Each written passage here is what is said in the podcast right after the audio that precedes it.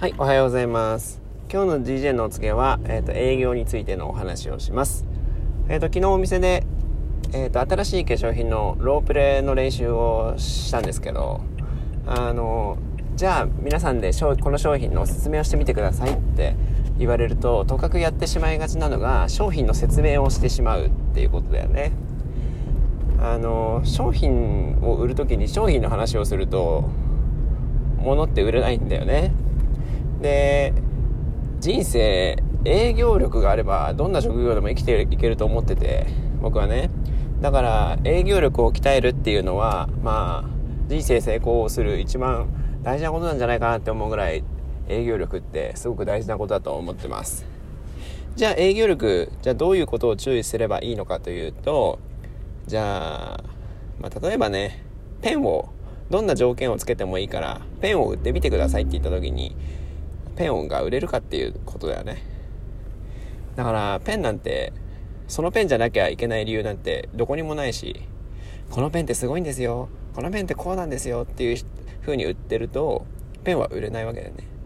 どんな設定でもいいっていうことは要は需要と供給をあのちゃんと理解しないといけないってこと。あな私にとって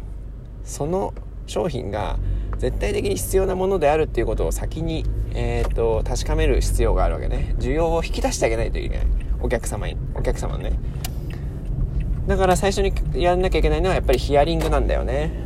普段どういうものを使ってるかとかどういう状況なのかとか。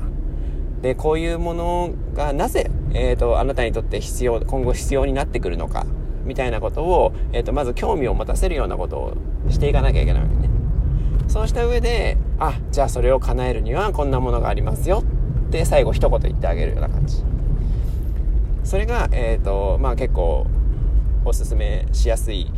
一番の方法じゃないかなって思ってます。だから、その何の、何の商品でも、あの、おすすめをしてみるっていう練習をするといいよね。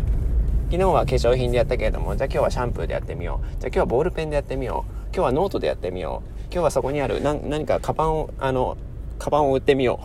う。何でもいいんだけれども、いろんな設定をしてみて、それをまずは、えーと、興味を持たせるようなお話をいかにできるかっていう、その人のニーズを引き出してあげる。これを、えっ、ー、と、お客様にやれるようになったら、うん、結構最強なんじゃないかなと思います。だから商品をお勧めしてくださいって言ったら商品の話をするな。これを、えっ、ー、と、ちょっと大事に、えっ、ー、と、意識して、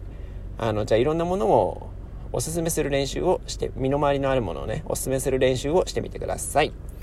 はい。じゃあ今日も一日頑張っていきましょう。